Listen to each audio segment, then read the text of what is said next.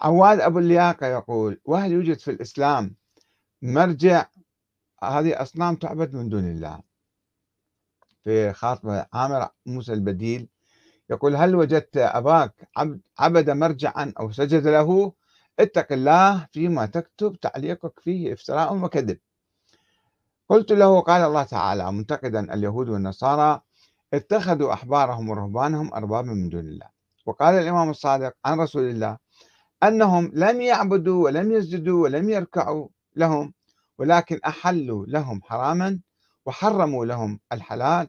وهذا ما فعله أدعياء الاجتهاد المغالون المنحرفون عن الإسلام وأهل البيت.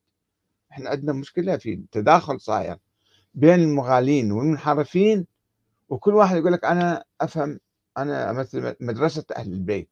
لا يا عمي أنت ما تمثل مدرسة أهل البيت. أنت تمثل نفسك. ما باحث شلون تعرف تمثل مدرسة أهل البيت وأنت ما باحث بعقيدتك ولا بتاريخك ولا بدينك. رايح لي بالفقه والأصول مسائل الجزئية وتارك المسائل الكلية الأساسية. فالأخ عامر يعود ويقول أنا عندي الإمام علي وأهل البيت نبي أئمة صالحون. لا أدعي لهم ما لم يدعون لأنفسهم بشيء. وهل تعتقد حضرتك نحن نطبق كل ما تقول المرجعية كلامك باطل. يمكن أنت ما تطبق بس في ناس يطبقون.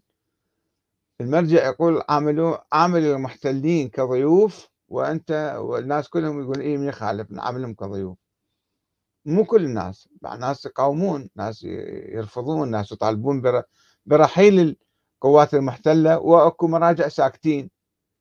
الأمريكان يتدخلون يقصفون يضربون يغتالون يقص...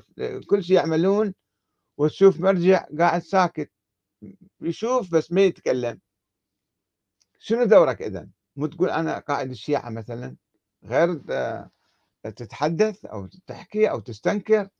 يفرض الحصار على شعوب الشعب اللبناني الشعب السوري الشعب العراقي اليمني شعوب أخرى. وهم مرجع ساكت ما يتكلم. زين تكلم وأنت عندك منصب على أساس أنت زعيم الشيعة. قول هذا الحصار باطل وظالم وجائر. ما يتكلمون. فشنو شنو فائدته إذا المرجع هذا؟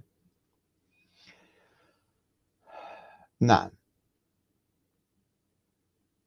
أه أنا أعتقد نقف إلى هنا لأن تعليقات كثيرة. وهذا الأخ يطرح تعليق جديد يقول لماذا لا تقنن المرجعية؟ الشيعية مثل مرجعية الأزهر. فقلت له التقنين أيضا سيء وربما أسوأ إذا سوينا مؤسسة يعني مؤسسة المرجعية اللي أساسا ما لها أساس. نصير مثل الكنيسة عندنا فشي اسمه كنيسة تمثل الدين. لأن الإسلام أساسا لم يضع شخصا ولا مؤسسة مختصة بالدين وبالفتية وحتى لا تكون وسيلة بيد الحكام والدول الكبرى والصغرى لاستخدام الدين ضد الشعوب مثل ما يفعل الحكام السنة في كل مكان وزمان. يحطوا له مفتي ذاك المفتي يفتي كما يريد الحاكم. فإن الدين لله والمساجد لله فلا تدعو مع الله أحدا. أه نتوقف إلى هنا إن شاء الله ونلتقيكم غدا أو في الأيام القادمة إن شاء الله لنتابع هذا الحديث المهم الذي هم بناء الدولة العراقية الحديثة. ما خصنا بإيران الآن نتكلم عن العراق. نتكلم عن العراق أنه عندنا في الشيء قطب ديني يجي واحد ويسووا له دعاية ويصفقوا له ويرسمون عليه هالة وأحد ما يتكلم وياه بس تروح تسلم عليه وتبوس إيده وتطلع برا. يعني هذا شيء مو معقول مو طبيعي. يعني شوفوا الآن عندنا مثلا بعض المشايخ المعممين مصدين للعمل السياسي يتابعون هؤلاء قادة أحياء. ليش لازم هذا القائد الحي اللي دا يقود ودا يعمل ودا يفكر ودا يطرح أطروحات لازم يتبع هذا المرجع اللي قاعد ساكت هناك. ذاك المقدس لازم نرجع له. ما أعرف إذا كان فعلا سيد مقتدى الصدر نفسه طرح هذا الموضوع ولكن قرأته في التويتر عن بعض واحد كان يقول أنا كنت مشارك وأعرف وكذا. السيد مقتدى قال خلينا نرجع للمرجعية المرجعية حكمنا. خطأ هذا شيء. وإذا كان قايل السيد مقتدى أنا أقول لا أنت خليك ويا الناس الآخرين ويا الشعب ويا القوى السياسية بدون غلاف ديني بدون يعني تغطية دينية. ماكو شيء اسمه تغطية دينية. هذا مجازي وتعبير مو صحيح. ماكو بالإسلام مرجعية دينية. هم أشخاص قد يكونون منحرفين في داخلهم قد يكون فسقة فجرة. آه، الله أعلم بإيمانهم. ما نعرف مو معصومين. فليش نخلي هذا؟ لأنه لابس زي معين. وإذا شلنا هذا الزي من عنده يصبح إنسان عادي. مهما كان عالم يصبح إنسان عادي. ونخليه هذا حكم وهذا مرجع لنا ونرجع له دائما. وفوق النظام السياسي الديمقراطي. خلي نفعل النظام الديمقراطي مالنا. وإذا كنا نريد ننتخب مرجع ديني فخلي يكون أيضا بالانتخاب.